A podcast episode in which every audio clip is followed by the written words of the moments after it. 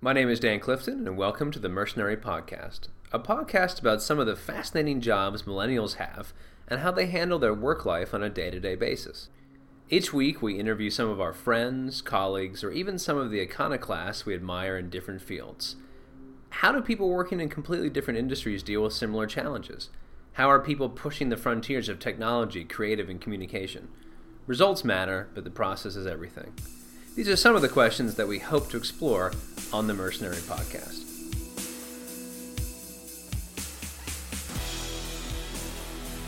To be honest, we haven't been answering any of those questions or asking them or really any of that because uh, we haven't really been doing episodes in a while.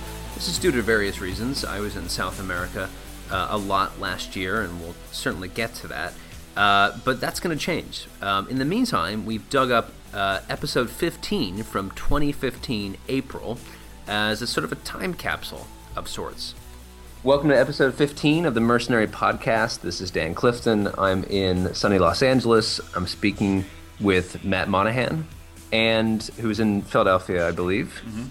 and Jenny Dreizen, who is in uh, somewhere in New York, right? I'm actually in the Jersey Shore right now. Oh, well, there you go. No, North Jersey or which, yeah, one, which one? yeah, which one?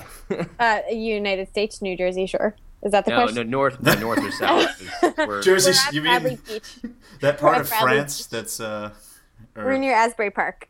Right, but that's kind of that's like that's in like the Bruce Springsteen like middle ground. Although I, I would say, I would say that's it's like central north. Yeah, it's not the island of Jersey if that's what you were referring to, Matt. The Channel Islands. Yeah, I was thinking maybe you were confused. Yeah.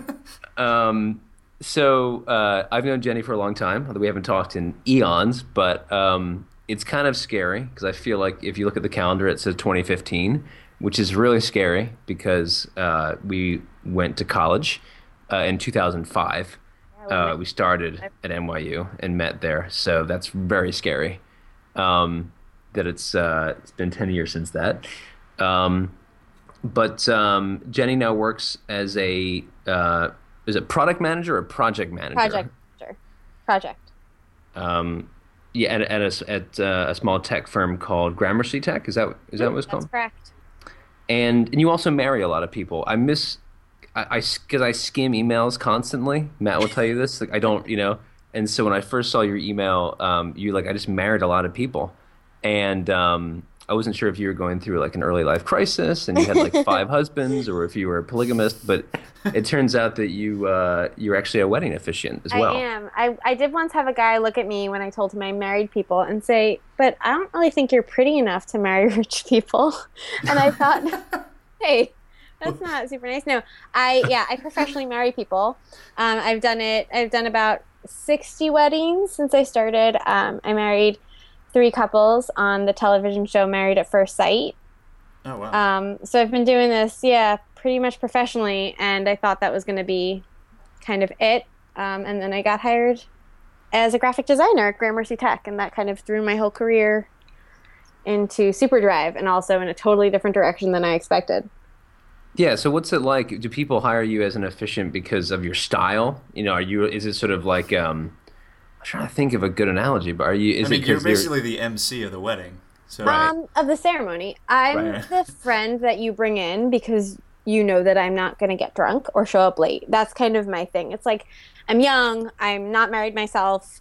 Um, I sort of have a fresh style, and I'm very, I'm very hands off as far as ego goes when it comes to the ceremony. I want it to feel like the couple. So, you know, if you want to get married in a Catholic church by a Catholic priest, you're probably not going to come to me. But if you want to get married on the High Line in the middle of the day, there's a pretty good chance you'll find me. Um, okay. And and I, I really sell myself as just like I'm your friend. We could be friends, and I'm so, gonna be professional. So do you have like um, like typical venues? Like if it's the High Line, are you just are you kind of like if you want to get married in the High Line, you would you might not know who to to get to officiate your wedding, so you would hire me to do that, or like. I have um I work with one photographer very closely who stopped doing large weddings because she basically couldn't have a life. It was so exhausting. So she only does elopements. And she's one of the most popular elopement photographers in New York City. So she funnels a lot of business to me because a lot of the brides that are coming to her are really cool Australian chicks that want to get married, you know, in Central Park or in Brooklyn or in the High Line, and they want somebody that's kind of, you know, fun and young and. Well, how do you define? Yeah, how do you define elopements uh, versus weddings in terms of elopements are just things that happen without anyone's permission and are illegal, No, or, I mean, a I think- very shotgun wedding? Is that? I, elopement is definitely a term that's been totally corrupted from what it once was. Um, elopements to me are kind of like renegade weddings, I call them sometimes. It means it's usually less than 10 people in a public place, often on a weekday. So re- renegade weddings? I call them that. Yeah, it's kind of like we're going to do it wherever we want. You want to go to the Met and get married? Like, yeah, let's go hide from That the sounds like security my kind of to do that. Yeah, I think it's awesome. Um, you know, I've done weddings in Grand Central Terminal. I've done weddings the top of the Empire State Building. Um, I've done a wedding where I pretended to be part of the wait staff, and they were just having like an engagement party, and then I just popped up with my ceremony and What? married the people right there. yeah, they, I saw that listing, and I was like, I have to do that. I have to pretend to be a waitress. It's the coolest thing, you know. Wait, is, Um, it, is there like a centralized list of these things that it's like an open assignment? You're like, There, I got uh, this one. there's a website called Thumbtack that that Oh, You this is the can- second time I've heard of Thumbtack. Okay. Yeah, um, and so people like basically put in what they're looking for, and then you can send a bid out to them, and you pay for the bid. Uh, I don't use it anymore actually because I just I honestly don't have time to do that many weddings right now. But um, it was really helpful for a while when I decided that I was going to be doing this and only this. Um, I really put money into you know sending out bids and getting weddings, and you find some interesting stuff on there. That's pretty funny. And so you mentioned a few things that sound pretty unique. What were, what, what was probably the most outrageous thing that you did? Um, I mean, 'cause obviously you don't you don't have permission to be in these places, right? Like sometimes No. you do, sometimes you don't. Um, that's true. Yeah, and I, the wedding I did at Grand Central Terminal, I expected to be like very small, and it was like they had like forty people, and the cops came over and were like, "You can't in New York City if you have more than I think ten or twenty people, you have to have a permit to organize and to do the weddings. But it, you can go to Central Park with seven people and a huge spread of food, and nobody's going to bother you.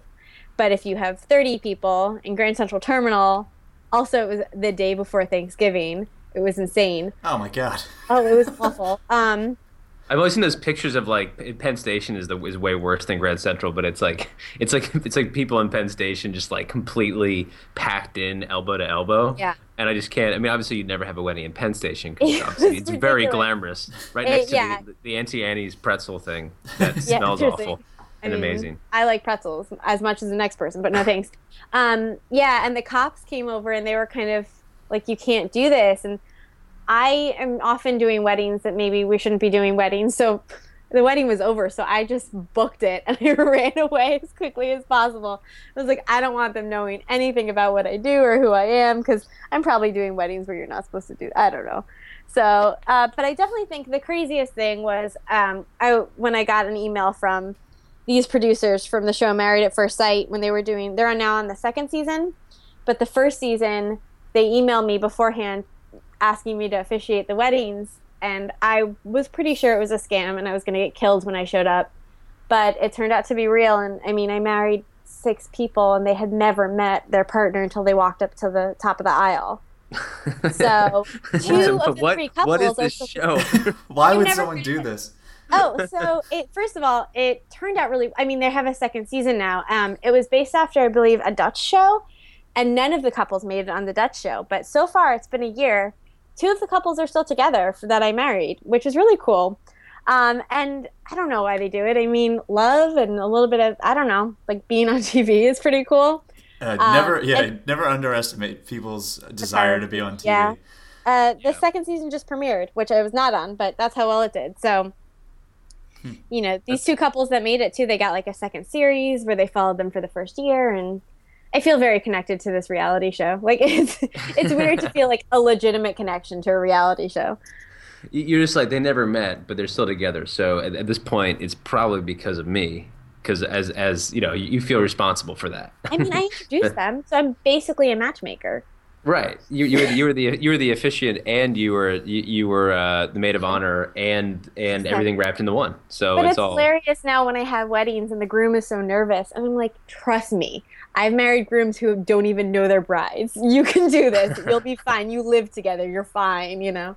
That's that's really funny. Um, yeah. I was going to ask you. Uh, there's sort of this thing that I'm I'm sort of developing. Well, for a, have been for a while. There's a romantic comedy, and it's really hard to make romantic comedies anymore. And we were having this meeting uh, with the writers about something specifically last week, and the, the topic of starter man- marriages came up. Whereas mm-hmm. It's like, and I don't know if I have this term correct, but it's almost like when people it's like they're like 26 and they could date and usually they're professionals or they're you know they're young professionals and like they they both work. And usually it's like you know what? I really like you you know i really like you right now. Maybe let's just try getting married for five or six years. But we can always like it's almost like a contract versus something else. And obviously that, that sounds that's what i need well no well I, I need a wife. I'd like a wife like that somebody to take care of me would be nice. Yeah. It was but it was sort of a I, I read about this somewhere and then some and then one of the writers also brought it up but it's almost this thing where anyway in, in, our movie it's the concept of like we were not that we all agree with this but it was it was the concept of like do you have a soulmate or do you have like four or five soulmates over the course of your life? And it's almost like is it okay to transition between it? But anyway that was a whole thing but have you i guess you haven't encountered that at all no i'd say that the people that come to me are special in the sense that often they're eschewing sort of the traditional wedding and they really want to focus on the ceremony. And I've I've done big weddings, I've done small weddings, and obviously all couples like love each other and want to make it work, at least that I can am aware of for the most part.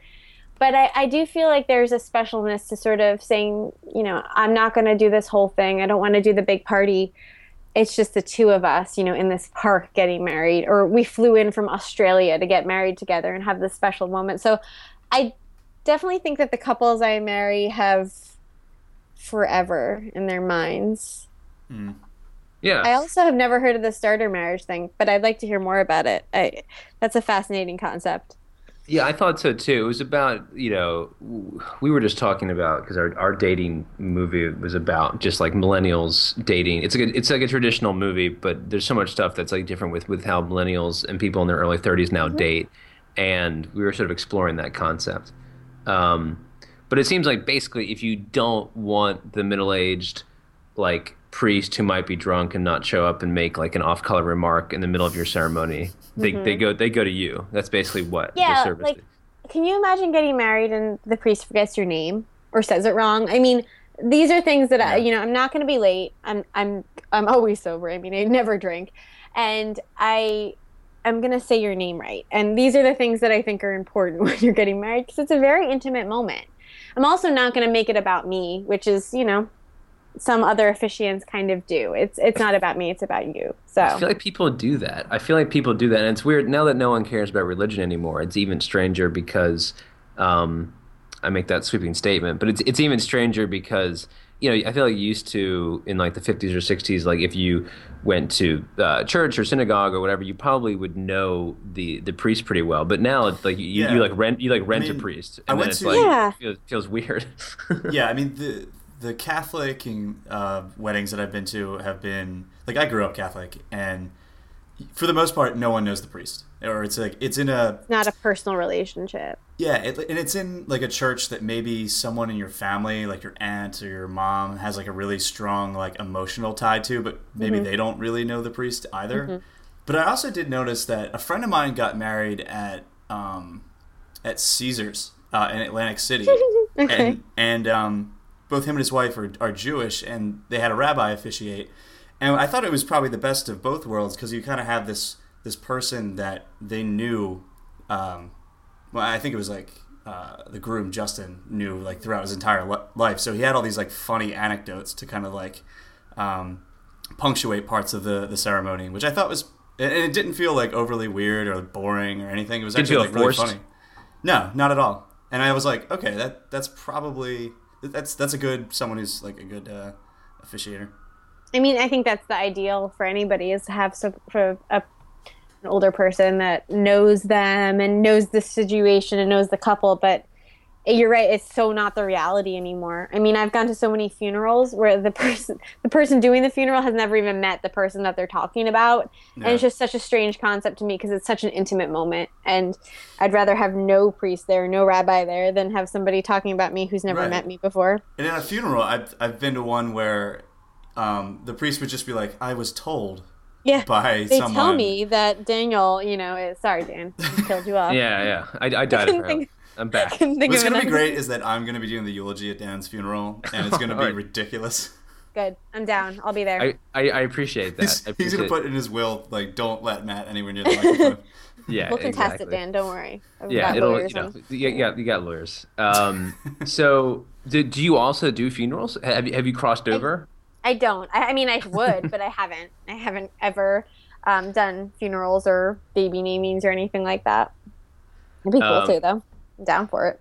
Yeah, you're like you never know. Got to expand. So Honestly, it's the funniest thing. Every time I say I'm going to shutter the company, I get like 20 new requests, and I'm like, well, now I have to. Okay. You could be like a furniture going at a business sale it really every for quarter. three years, yeah, for th- every it quarter feels for three like years. it.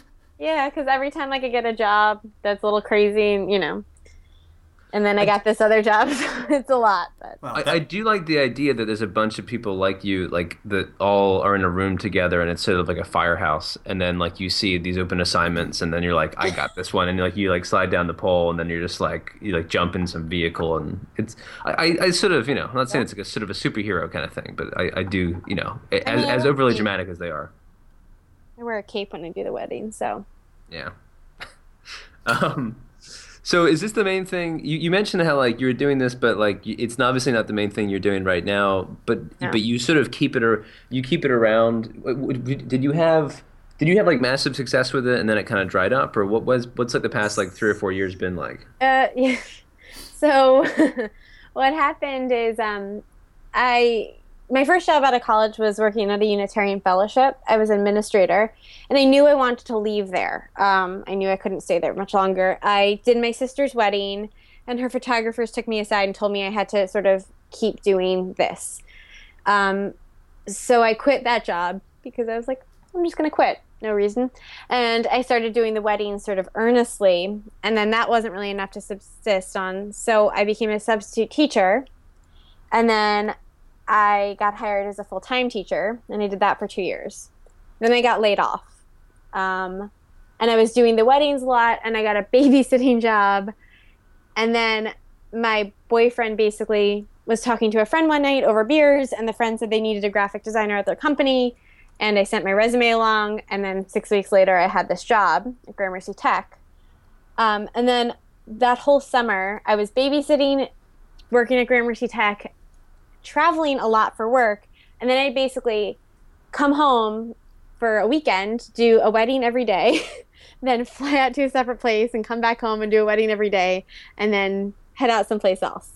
So it became a lot. Um, this weekend, I mean, this past summer was very busy, and the spring was busy, and then I quit babysitting and I started doing Gramercy Tech more full time, which is now full time, and doing weddings on the side. So it's been like consistently spotty throughout the past three years, but that's sort of how I got there. I mean, I haven't done a wedding in maybe three months at this point, but I have a bunch coming up for the spring. So Nice. Any- anything outrageous or all pretty like pretty normal things? all pretty tame. Um, you know, a lot of couples that sound great that I'm looking forward to meeting, but nothing too crazy.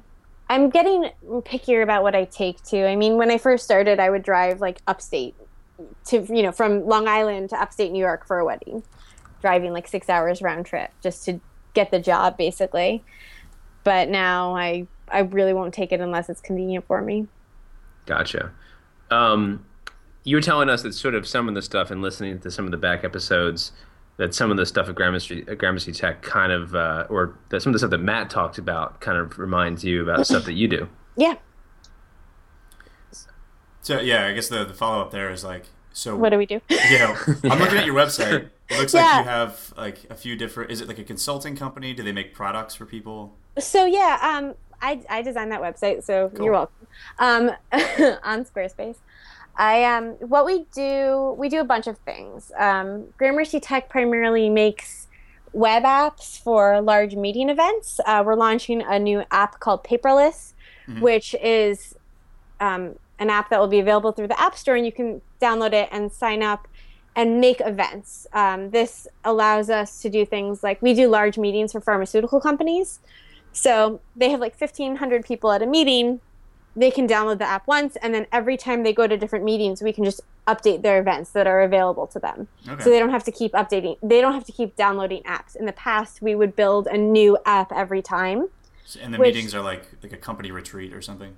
Um, you know, they're they're yeah, they're informational meetings, a lot of them, and the the idea of the apps is that they have everything they need in one place. They've got all of their certification materials, all of their educational materials, their hotel information, their agendas. Um, sometimes there's a camera with a camera, you know, camera app with a camera stream in there, or um, like a social feed app. So there's the, the app holds a lot, but every time in previous years, every time they had a meeting, they would have to download a new app and it would take up space on their iPad. And they only have 16 gig iPads, so it's a whole thing. Um, so we're launching this app paperless, which is another thing that we're doing. And then we're also getting really into RFID. Um, so we did Social Media Week. We did all of the badging Social Media Week New York. All of the badges were RFID enabled, and we had these digital signs that said what was happening on each stage. There was a person with an iPad that would scan them in, scan their badge in, so that they had a, reserved a place in whatever talk they wanted to go to. And then they would line up right before, and there would be these big lines, and they would disappear in a second because we'd have somebody with an iPad just scan them in. Nice. So that, that sounds pretty efficient.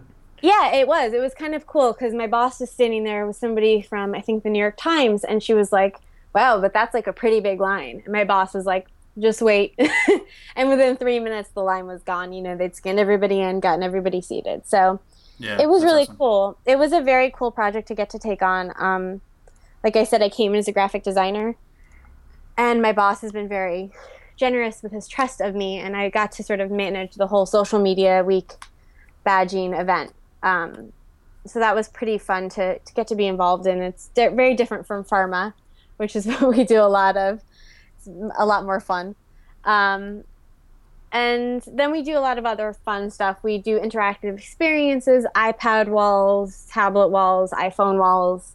Um, we make some iPad games, and uh, we work with those Nabi tablet tabs, which are like the huge tablets. And we do games for those, um, getting a little bit into like VR stuff. And Sweet. That- yeah, it's fun. It's really, really fun. I mean, it was so much fun. I got my boyfriend hired there, and now he gets to have fun too. That's sweet. Uh, episode 13, which just posted earlier today, is all Mm-hmm. about virtual reality because I'm a huge, huge proponent of virtual reality, mostly for content and narrative stuff. But it's um like it's clearly it's clearly so useful for different kinds of commercial and social media content. Um, the the narrative application of it is like really tricky because it's sort of like how do you tell stories in it. But um, yeah, and I've also uh, I did some stuff for CrowdCentric, which I think puts oh on. yeah, that's Social Media Week. Those are the same Yeah. guys. Yeah, so uh, I know Eric Kramer pretty well, and we did. I did a bunch of content for them in New York and in LA at different times. I, I think in London too, actually. So That's, awesome. They're pretty- really, really great guys. I mean, we had a lot of fun with them. that's pretty fun. It's a small world. Um, so, so you were saying, kind of, we were talking about how like some of the, you know, we've sort of gotten away from just like talking about what people actually do, sort of like day to day in their jobs. Um, I want to talk about that, and I also want to talk about some of the some of the phrases that we were throwing around. Is there are there any phrases that are unique to uh, to what your job is? Oh gosh, on the spot like that. We can think about that. We can I'll talk have about to the think rest. about it. I can tell you that I was talking to my coworkers the other day, and my boyfriend, who started at the company about two weeks ago doing servers and iOS development, um, said, "I feel like I'm." I've been dropped into a different land. I have no I understand the words what you're saying, but I have no idea what they all mean. So I'll have to think about that.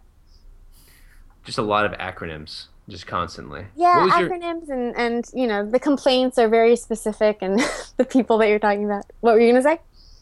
Matt has a lot of acronyms that he uses that I that he just assumes I know, and I don't know. Uh, Just because just- you don't seem foolish. Yeah, exactly. So what's so what's what's your day like, and what would be what, what what do you think that people would find surprising about what you're you're doing? I think there's a lot of stuff that's surprising about uh, marrying people, but what, what do you think people would find surprising about what you're doing now? I think the unique thing about my company, like the surprising thing, is that well, I don't think older people believe I have a job when I describe it.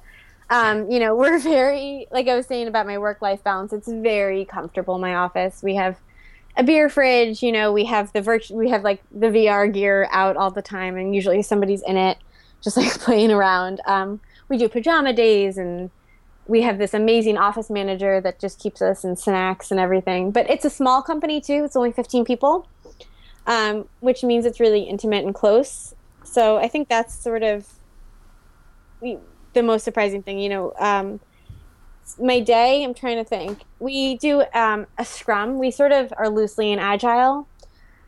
So we do a scrum meeting every morning, 10 o'clock. 10:15 we do a paperless scrum, which is for the app that we're launching.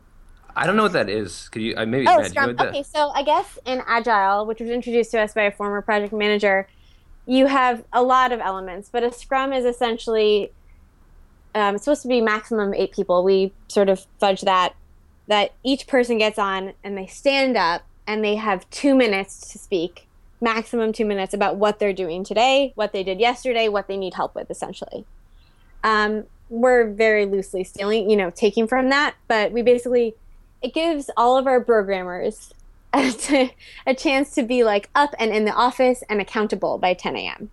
Um, and sort of lets us check in with each other because a lot of what we do does affect each other. So even if people are working on two different projects or the guy then you know my friend steve who does the servers is working on something but somebody has a demo going that day and he's planning on taking down the servers but their demo would be messed up because of that. You know, these things end up getting addressed, whereas we might not communicate about that specifically without Scrum. Hmm. So I, they started it. I've been at my company for almost a year, and they started it like the week I started there. So I've only ever known it like that, um, and I, I, like it. It gives it's like a lot of accountability. Everybody sort of gets together. Um, we have a few people that are out of state, so we gather around somebody's computer and we have Google Chat open and yeah, I was going to ask you about that actually, because Matt Matt is a big proponent of being a digital nomad and working from everywhere and not being in the same room with people. Mm-hmm. Whereas I'm probably on the opposite side of the spectrum because, like, for me, I just have to be in the same room and actually, whether it's editing a movie or like be prepping a movie. Yeah. I mean, you can do stuff over Skype, but we um, um, we do the same thing, Jenny, that you that you uh, just described. Uh, oh, yeah. Like a, a stand up every day. Mm-hmm. And let's see, we have about thirty developers um, in our company, and we have a, a bunch of product managers that that also project manage, which we're actually starting to do less of that. Um, but for the most part, uh, we're broken up into teams of like say four to eight uh, at any given time. So I'll take my team, and usually, yeah, every morning at 10 a.m., we all stand in the kitchen and do exactly what you just said, which is um, just kind of air out any concerns or any kind of details that can spur on like a, some kind of serendipitous um, kind of aha moment where like you can put a couple things together that maybe you wouldn't have uh, right if you yeah so it's like kind of a risk management um, thing as well. It, yeah, that's a good way to put it. Yeah, because that happens all the time where someone's like, you know, this is going to happen, and someone else goes, wait a second, I, I didn't know about that, and you realize that you just saved a couple days of like mm-hmm. confusion. Well, yeah, but, no. Would you, would you rather have like an hour now to go over everything, or would you would you rather have sixty emails that go nowhere three weeks? But the thing now? is, too, the thing about Scrum is it should not take longer than fifteen minutes. Yeah. Especially because the idea is like you should only have enough people in a Scrum that you can split a pizza with which, like I said, we fudge. But yeah, that's it, the the Jeff Bezos two pizza rule. Uh, exactly, exactly. So we have, I think it usually ends up being from ten to like ten oh eight because we've gotten it really down pat where we're just going really quickly. Yeah. And then we have a, I have a second scrum, which is like a different team at ten fifteen. Dan, to your point about the the virtual uh, aspect is that sometimes, like sometimes for no reason, I'll just say we use Slack, which is a chat program, mm-hmm. mm-hmm. and um, we'll just say virtual stand up in Slack, and everyone just does this exactly what they would do, just in text. And sometimes we do it for no reason, just to kind of because we we don't feel like going to the uh, the kitchen, or sometimes we do it because too like somebody's working from home or too many people right. are working from home. Um, but I'm just trying to do that more because if if we get that down correctly, then it doesn't matter if we're in the same room. We just have to be really adamant about using that. Plus, after the this the stand up is over, people are chatting in a in a chat room all day, constantly. Right. So it's it's like that that communication is still going on regardless of like it's synchronous. I mean, we use Google Hangouts for everything at work. So, like I said, I mean, we have one of our project managers is in Boston. Um, one of our developers just had twin babies, so he's he's home, and there's a very flexible feeling of working from home. I've been going in a lot recently because I feel that I need to be there for whatever reason. I'm having a meeting or you know something else. But when I started, I only went into the office two days a week because I was still babysitting two days a week. So I would go in on my off days. Um, and we just are constantly video chatting each other. Sometimes, like, I would just sit for four hours on with one of my coworkers on video chat, like yeah, kind of talking and kind of working. And I've never tried that. I've heard that where entire teams do that. Does it? Like, and you think it works? Um, I think it's great. I mean, I think yeah, like there's I I tend to get more done when I'm home. I right now I have an hour commute either way, both ways. So I feel less burnt out. Like I'll work until seven o'clock and not feel burnt out. Yeah. Whereas if I have that commute behind me and in front of me, I just feel tired usually. Um, I, I think there's benefits to both. You know, when we first started, when I first started at the company, we had a tiny office that was, you basically couldn't fit everybody in. So we worked from home a lot. Um, now we have two offices and there's a lot more room. So it makes more sense to come in. And like I said, there's snacks and beer. So it's nice to come in, but I, I think it works pretty well. I mean, I've never had a day where I thought, oh, I should have gone in for this reason. It's only ever, you know, I, I think you get that time back and there's a certain level of like not chit chat. I lose the chit chat, which I like. I mean, I love my coworkers, but you get distracted by them. Yeah, I mean, like for the most part, if I have zero meetings in a given day, I usually just stay home um, which doesn't really happen that often. But also, like if I have uh, like five meetings in the morning and then nothing scheduled for the rest of the day, I'll just go home and work from there. Because like when I'm thinking, I need to be like pacing around, and usually that's distracting. And you, you do you develop? Is that what you do? You're a developer. Uh, I used to to do all the front end um, like CSS and HTML. Oh, okay. Uh, and a lot of the design, but now I'm mainly doing like mainly actually a lot of what I'm doing today is, is research and um, kind of crafting arguments for what we should build and why. And then to a lesser extent, I'm doing like wireframing. So like okay. trying to prototype the idea. Oh right, you said your UI and UX, right? Like huh? or you you do UI and UX design. Yeah, and I'm the kind of person that is like I'm not the I'm not the greatest UI designer. Like I don't mm-hmm. create pixel perfect mockups or anything. Um, we have a graphic designer for that. And, but I'm the kind of person that is like, I get frustrated so easily when I'm using UI. So I'm like very, very particular about like, yeah, about the, the user experience um, of our app. So that like I can at least wireframe it out, say I want this button here to do this, and, and like these are the errors that should show up. But that's why you yeah. need a UI designer. It doesn't have to be the yeah. right per- the person to. That's not the graphic designer. There's a difference. Yep. That's why they're different names.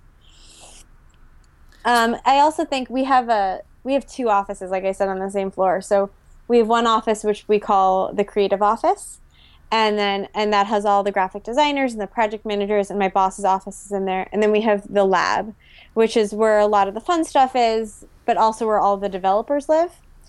And there's a very different corporate culture in each office. The lab is quiet all the time and they really need to put their heads in their computers and sort of work quietly. And the creative office is like fun, and we usually have music going, and you know somebody's always lying on the couch and working. So it's nice because we have that balance. So if you need the quiet, you can go head into the developer's office. If, if you want to talk to people, though, you go into the into the the creative office. Yeah, we used to call that the arts and crafts room. Yeah, it's re- and it's really it's except for one guy who's in our creative department, it's all girls, all girls and my boss and this other guy. So it's kind of definitely feels more like a slumber party all the time. it really does. You know, we have like a, this huge monitor that I'm obsessed with that we got so we could do the company calendar and show mock-ups and things like that. And we'll play, you know, music videos or we'll play like Parks and Rec or something like that. And So that one guy is like the one guy is like this feels like a slumber party. Oh, he loves it. he's he's the only guy that could survive there, but he loves it. He thinks it's the best, and he loves being like one of the girls and taking care of all of us, and yeah. All right. Well, it seems like he has a good situation. he does. Um, uh, yeah. No, I was just thinking about like it's so weird. I this week I had two things I absolutely had to do before because my schedule's been really screwed, and um, I had two things I absolutely had to do before going in, in for a few meetings, and I think it's just about selectively turning your phone off, which sounds so simple, but Yeah, I think yeah. it's just not. We, we talked about your your email triage system, but I think it's just about selectively just being like, you know what, I am not going to answer anything because ultimately, unless you're in the middle of a huge crisis, I think it's really just learning to accept the apocalypse. Not it sounds a little fatalistic, but it's it's accepting that nothing really is going to go wrong while your phone's off. Let's be honest. So, ah, you know, that makes me so anxious just you saying that. really It's- does it? I, It's so Yeah, true, I mean, I feel like in my line of business, things could blow up at any second, and I mean, we this is again the work-life balance issue, which is like I'm terrible at turning off my phone, and my boss constantly yells at me because he's like. Why were you answering my emails at 10 o'clock? You don't need to be answering my emails at 10 o'clock. I'm like, well, you emailed me, so I answered it. Like, I just, that's, I, I think I'm really like type A about that. I, I get in trouble all the time for like answering client emails too late at night. You know, they'll really? expect Why- anything Why do you get in trouble for that? because because they're, they that like brings a level of expectation that we're going to be available all hours of the day, which we shouldn't be. And yeah, well, that's you know, that's That, definitely that, that's a good point, actually. Yeah. and like I mean, it gets back to the point of like we're always telling each other to go be a human. Go like go out with your boyfriend or, you know, go have dinner with your husband or we say to my boss like go see your kids already. Like go be a human because I think we are a small company and we're very dedicated to what we do and it feels like a family. So nobody ever wants to sort of call it a day. And it's great, but you know, I was reading an article about employee burnout in New York Times too, so that's also possibility. Well, it's also like finding good people is like really tough, So and if you ha- hard. and if you have a situation where you really, we've talked about this before, where in doing, because I'm basically like a a per. I live in the in a state of, of uh, permalance where every movie, Mm-hmm, you know, you're like, oh, we'll, we'll do this thing. Like there, there's this movie that's going to happen in Colombia in South America soon, which uh, is going to be interesting because on that movie we're bringing in like eight to ten people to Colombia, and then everyone else is going to be local. It's going to be it's going to be interesting. There'll be lots of episodes. I feel like that I'll be. Um, apparently, they have really good internet there, way better than our system uh, Really? in Los Angeles. Um, but uh, but yeah, you live in the state of permalance, and so you have you know you have some people that work at your company, but then you have um, you know you, you're just hiring 120 people for every show, um, and so there's not really that whole corporate sort of structure of yeah, it, it's not the whole structure of like you need to keep people happy because you want to have an environment that people will want to stay. You can burn You- them out. You can like use them Well, and abuse them. Yeah, except for I mean that's the nature that's the nature of making a movie anyway, and people kind of Right. understand that because you're working 12 to 14 hours a day, and generally generally are paid uh, decently well for those hours, and there's lots of other benefits and stuff. But yeah, in terms of like real in the real world, uh, that's not outside of making movies. I feel like that's such a huge thing is is having that kind of culture because otherwise, you know, people just like people will just leave. You know, I think I think definitely think that millennials don't have the kind of thing where like they they switch jobs way more than any other previous generation. I mean, Yeah. they, they also have less job security. So there's like there's a two there's two sides of that coin. I think. Yeah. It's interesting w- at my job because I do think, I mean, we do work eight hour days are short days and we do live events. So we go to these meetings and we put, you know, we're there, we set things up, we're there in case anything goes on fire. So when we're doing that, there are, it's 16 hour days and it's, it's tough. But like the thing that gets us through is that we have these other like I call them camp friends, you know, other people that work at other companies that do the same live events. And you get to meet up with them and you get to, you know, my boss takes us out for dinner when we're on site and things like that. And I think he knows that he has to throw in these little perks because it is exhausting and we are away from our families. And we are giving up a lot of social life and you know whatever romantic life to be there and then you compound that with the fact that when we are even working at the office we're working these pretty intense hours which i think is why he lets us have all the snacks we want yeah, it's just it's just snacks all the time, or I mean, free massages. The whole, the, the whole free deal. massages would really throw it over the edge. We've been pushing for that, but like my boss recently introduced um, a program that we sort of came up with together, where he's going to be reimbursing us for our gym memberships if we go a certain amount of times a month, hmm. and things like that. Sort of make you feel like he cares. I mean, he's honestly like he's a great boss. He's and I'm not just saying that because I told him about the podcast, but um, he really is. He's just he's a lot of fun. He's really understanding. He's very protective of us. I mean, I've had situations where I've been like harassed when I'm on site, and he's super protective and comes. You know, he's my champion. So you get all of that, but it's it's really hard to find people that sort of give a shit about the company, and that's why I think everybody at the company has been hired through somebody else. Right. And it creates this little network. Yeah, culture building is is one of the most challenging aspects of building a company. It, it really mm-hmm. isn't. People think it's just like, well, how can I convince someone to pay me to do this thing? It's like that's not even the hardest part. Like the mm-hmm. hardest part is just build is getting people involved and keeping mm-hmm. them involved, mm-hmm. and not letting the whole thing go to go to shit. That's like right. It's it's so not hard. just donut Fridays. You know, like donut Fridays only take you so far and there's a great um, Twitter account called PHP CEO, um, which is like PHP is a programming language that like yeah. like a lot of people use it. It's I mean Facebook was built on it. Wikipedia we use it a lot. It. Yeah, we use it at, at RJ too. But mm-hmm. like it's also associated with people that are just starting out and don't exactly know what they're doing because it's very easy to learn and pick up. Mm-hmm. And there's a tweet that's just like, yeah, we just imported culture. The the uh, ping pong table is on the way. And yeah it's just like if you just buy all there's this, there's kind of a stigma where you just buy all this stuff that is startupy, and all of a sudden exactly. you have, and, and I think true. we've hit some sort of I don't know how they did it. I honestly don't know how they did it, but I think it has to do with hire, friends hiring friends and stuff like that. And it, it's super close. I mean, it's it's like almost obnoxiously close sometimes. When we were at Social Media Week, I had people from other companies coming up to us and being like, "You guys are like a company from a movie. You're kind of obnoxiously close."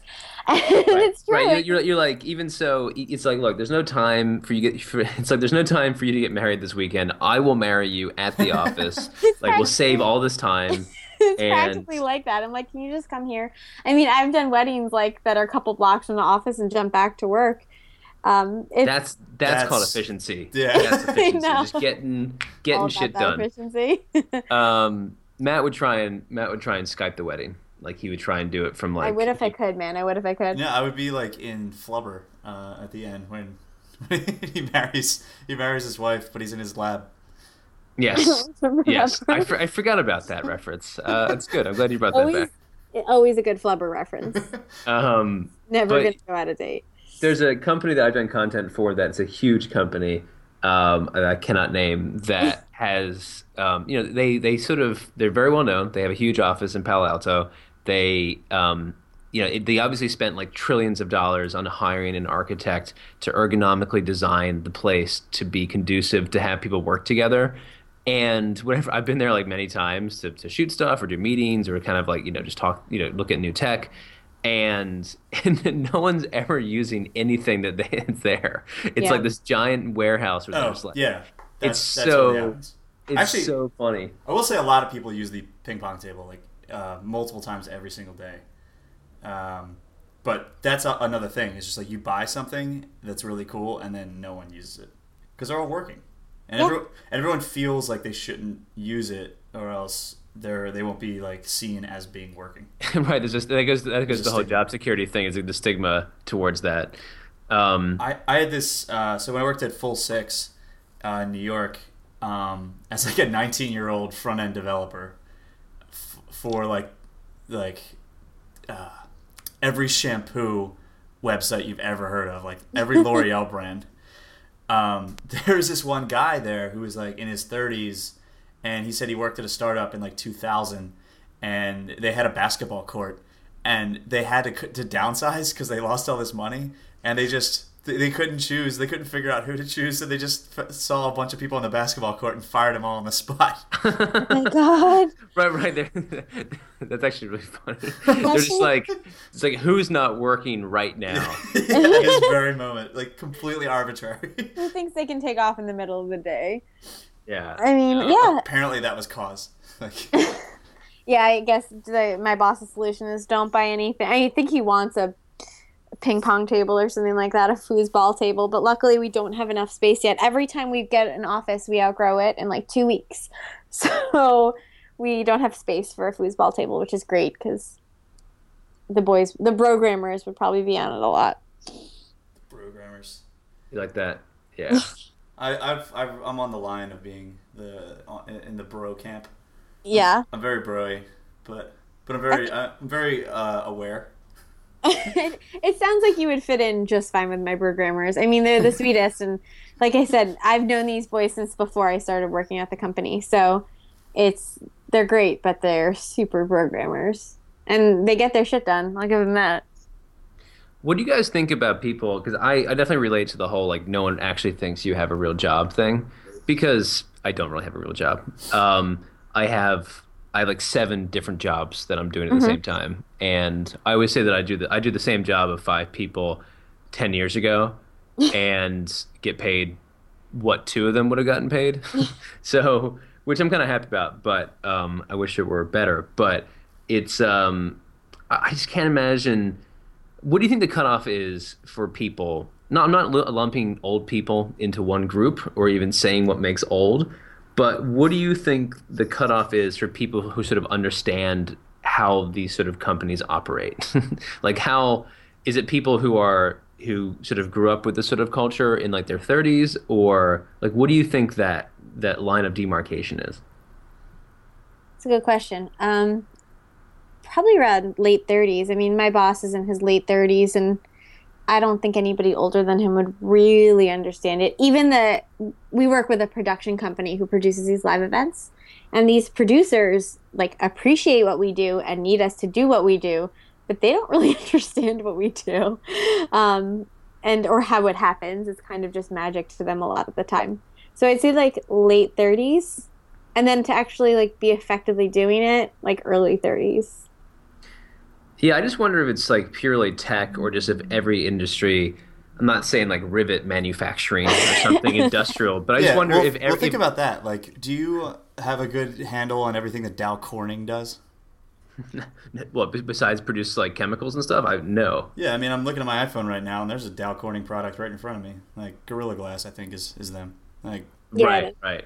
so, but uh, I guess my point is just like, I don't think, like, I don't think ignorance of an industry is like a thing. I think, I think what's happening is like there there's so much money that's pouring into tech because there's so much growth that you see companies that just do stuff that's completely unsustainable or just stupid, and people just go, all right, well, that's not a real thing. that's just a bunch of bullshit, and oftentimes it is Right. because there are companies that get funded and they're getting even they, they get big and they're not they're not real like the the value isn't really there Yeah, I think there's an extra confusion because what I do is um, what we do is like private in a sense, like it's for private companies, and you would never see what we do publicly, yeah. And so it's hard to explain to you know my grandmother what this app is for and who it's for because it's for a very specific use case. And it's just like it's the same with there- us like there's no re- consumer. right i mean you guys do like metrics and like data analytics stuff like that is that correct? Yep. So yeah i mean it's like you're never going to have to go to a large meeting for a pharmaceutical company. So you're probably never going to see what we do but like if I I, do then i'm probably doing really well. I don't know if you guys saw John Oliver had a whole thing about on this week tonight about pharmaceutical companies and sort of these meetings that they have and they were talking about it and I was just cracking up because I was like they think that's like they think that's big like they have no idea what we're doing. I mean, we're doing some really cool stuff that we can't really talk about because it's for these private companies. So it's really hard because there's definitely an air of secrecy around it. So I can show my grandmother like a demo app, but I can't really show her what we're really using, you know. Yeah, I feel like if I showed uh, any of my parents, the virtual reality stuff that I'm doing, they'd be so. I mean, they would be confused because obviously you can kind of see what it is. But I mean, just the whole idea of because there's a movie that I'm doing soon where I'm going to push pretty hard. I'm not sure if we'll go for this because it's massively expensive and very difficult. But I was telling Matt that I want to do the whole movie will be shot traditionally, and then I think you know there's a big action shootout that we might shoot in virtual reality. So there's specific scenes that will be shot in VR so that um, like action stuff. So if you're watching at home on a headset in a year and a half or two years or ten years, it doesn't matter. Basically, you can get a different experience for those scenes. Suddenly, will be in VR, whereas the rest of the movie is standard that you couldn't have gotten in the theater. And is, is the exper- I, is the experience for that where you're you're watching the entire movie with a headset on, and then there's like a part where you suddenly realize that you can move your head? Well, it's sort of like you know, The Dark Knight was shot in IMAX for like you know 20 minutes of The Dark Knight was in IMAX, but the rest of the movie was in like standard format. It's yeah. sort of akin to that. I don't know if but this is going to work. Like, so if I I went and saw um, Interstellar, and part of it's IMAX, part of it's not, but the only reason you know is just because all of a sudden on the screen you see like a little extra uh, shot. There's, like I don't have to do anything. Yeah, yeah maybe mean, that's a good question. Uh, yeah, and I have no idea. I mean, I think um, I just think the question should be asked um, yeah. about will that work? Uh, and you know, you know, the brain is a lot smarter, and people are a lot smarter than I think. You know, people are always like, "Oh, people will be confused," and you know, when people first saw that film of the train coming through the station and they thought they had, they had to get out of the theater because they thought the train was going to run them over and that was you know that was in the early 1900s and I think people how things are cut together and how they work from a language perspective uh, you know people are always ahead of that but I think but anyway my point was I just can't see I just can't see my parents watching a movie with a headset on you know I just like I just don't think no matter what I don't think they're going to adopt that I, I could be wrong but that was just my point of of how um, of sort of like people who look at some of like the ways of organizing, the way of communicating that we do now, and are just like, I have no idea. I've, I have no idea how I could relate to this. I feel uh, like it's more even for me, at least. That that is a stumbling block, but I think the bigger one is the nature of my company. Right. And I don't think that like when I say to my grandmother, you know, I'm going away to Las Vegas and the company's going to pay for me to stay at this hotel for a week and I'm going to get paid for it. I don't know. That just doesn't seem like a realistic thing. Think to the, my grandmother a little bit where it's like, what do you even do anyway? And also, are you really being flown to Vegas to live for a week? I just, you know, and then are you really having pajama day? That doesn't sound like something companies do. So it's sort of the whole culture that I think sounds less believable to them than anything. Right. Because that's not I, how they know companies work. Yeah, yeah, that's the thing. Is that's the other aspect. It's just some jobs are just way better, and people don't want to believe it. Uh, yeah, and we're lucky to have found them. Like I feel blessed every day. Yeah, I don't know if I feel blessed every day, but I definitely. Um, you should try. Yeah. No, no, oh, no, no, I, no. Um, when, when you think about, I mean, I think, I mean, from the little bit that I've heard from you, Jenny, and from what I know about myself and Dan, like we're we're in we're doing pretty good, you know. Yeah. Yeah. can't can't really complain. I think it's because ultimately you get to travel a lot, you get to see different things, you get to work in different places, you get to have different experiences that people even 30, 40 years ago would have considered absolute luxuries that are almost not day-to-day experiences, but you know, it's for me it's like I get to make movies in different places and explore different things. Matt um, and Jenny happy to come to Colombia. Uh, the dollar goes pretty far there. Um, we'll, we'll, we'll, need to figure out how safe it's going to be. But uh, I've heard I'm, Colombia is great, like, and especially even uh, Medellin, which of course has a has a bad rap uh, uh up here because of drugs. But I heard Medellin is like a, as a tech center now. Like it's starting to grow. Like it, maybe it's it's a little behind where where Philly was. Like a few years ago. well, could come, come down. Joke there, but yeah, exactly. their their product is their product is strong there. You know, on, they have the, plenty of energy. Yeah, yeah, there's just so much energy in Medellin. Lots of bandwidth. Um, uh, but yeah, no, th- thanks, Jenny. It was great talking to you. This, but we could probably go on for a while. But I think we could probably, you know, wrap it up here for now. But I love to see, I love to hear like more about the different things when you can talk about different products and other stuff that yeah. you're doing if you're um, in New York too, both of you, like, I encourage you, like, come to the office. Like, we have lots of fun, get toys and stuff like that, and you know, VR, and I don't know, it'd be fun to to hang out and show you yeah. around. Yeah, well, it sounds like you have a really cool culture there, and I think I've seen a lot of companies who are trying to create a, a culture but just fall flat on their face. you know, it's like because it is it is probably the hardest thing is, yeah. in in business now. I feel like, as Matt said. So, um, but uh, cool, all good. Thanks for coming on. Thank you for having me, guys. Yeah, cool.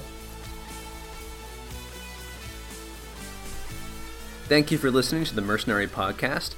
Uh, it was definitely interesting for me listening to something we recorded over a year ago and uh, some of the goals and some of the ideas that were prevalent at the time that we were talking about are still things that I know I'm pursuing. So it was definitely a good kick to be like, yeah, you should have uh, figured that all out already. The biggest takeaway for me is although I was able to shoot a lot of VR on the film I did in Colombia, I really wish I was able to integrate it more into the plan. It's one of those things where you get down somewhere and you're making a movie, and that's the biggest concern is just making that film. Um, and I wish I, I put more effort on my own into integrating VR into narrative constructs that were part of the story. But again, there's always next time. I asked both Matt and Jenny separately about what they thought after listening to the same conversation back a year later, and here's what they had to say. So now it's 2015. Listening to this podcast was like listening to this perfect little time capsule of last year. On the wedding front, I've basically ceased performing weddings. Um, I finally mostly shuttered the shop somehow. I pulled back my advertising, and that really seemed to help. And I became much, much pickier about what I chose. It's been a very nice break to slow down a little bit and only have one full time job. I do want to mention that there have been two more seasons of Married at First Sight, and there have been no other successful couples, which I guess is bad for them, but I like to think it's kind of good for me. I've got good wedding mojo. As far as Gramercy Tech goes, project management wise, things are pretty much the same, but also very, very different. We've grown significantly um, in the past year. We've gone from about 15 to 22, which is a lot for a company of 15. We're now in three offices on one floor as opposed to two, and we've already outgrown the space the structures of my day have completely changed too. Uh, when we spoke last, I had just been promoted to project manager and was starting out slow with some smaller projects. But now it's been over a year and I manage less projects directly. I get to work more directly with clients and then writing proposals, scopes, and budgets, which I really actually kind of love because I'm a numbers girl at heart. We've also done a lot of work I'm very proud of we invented a form of human digital signage that I got to name, and I also built the prototype in my apartment with my boyfriend after a weekend trip to Home Depot. Um, and a lot of other really cool stuff, which you can check out on our website. Um, Matt and I talked at length about working from home, and that now feels like an impossibility. Coworker and I were discussing it today. Um, how everybody who was remote is basically not with the company anymore. And we're all there five days a week, like a normal job. It feels really exciting to be in the office day to day because there's so much happening. So it's both necessary because if you're not there for a couple hours, you'll feel like you might miss something huge. And like I said, very exciting. Um, I had such a fun time recording this episode. I hope you have a fun time listening to it. Thank you, Dan and Matt, for having me, and I hope I get to do this again. Man, how did we forget this one? We recorded it right around the end of March in uh, 2015, and uh, there was a lot going on that happened right afterwards. I ended up going to Thailand for a month. Dan went to Colombia. Um, but looking back and, and listening, uh, it's it's still a pretty damn good episode. I still haven't gotten married in Grand Central or on a subway car, uh, but I'm looking forward to that someday. And um, yeah, we have another episode coming up after this. I talk about Thailand, Dan talks about uh, Colombia, and we get into it.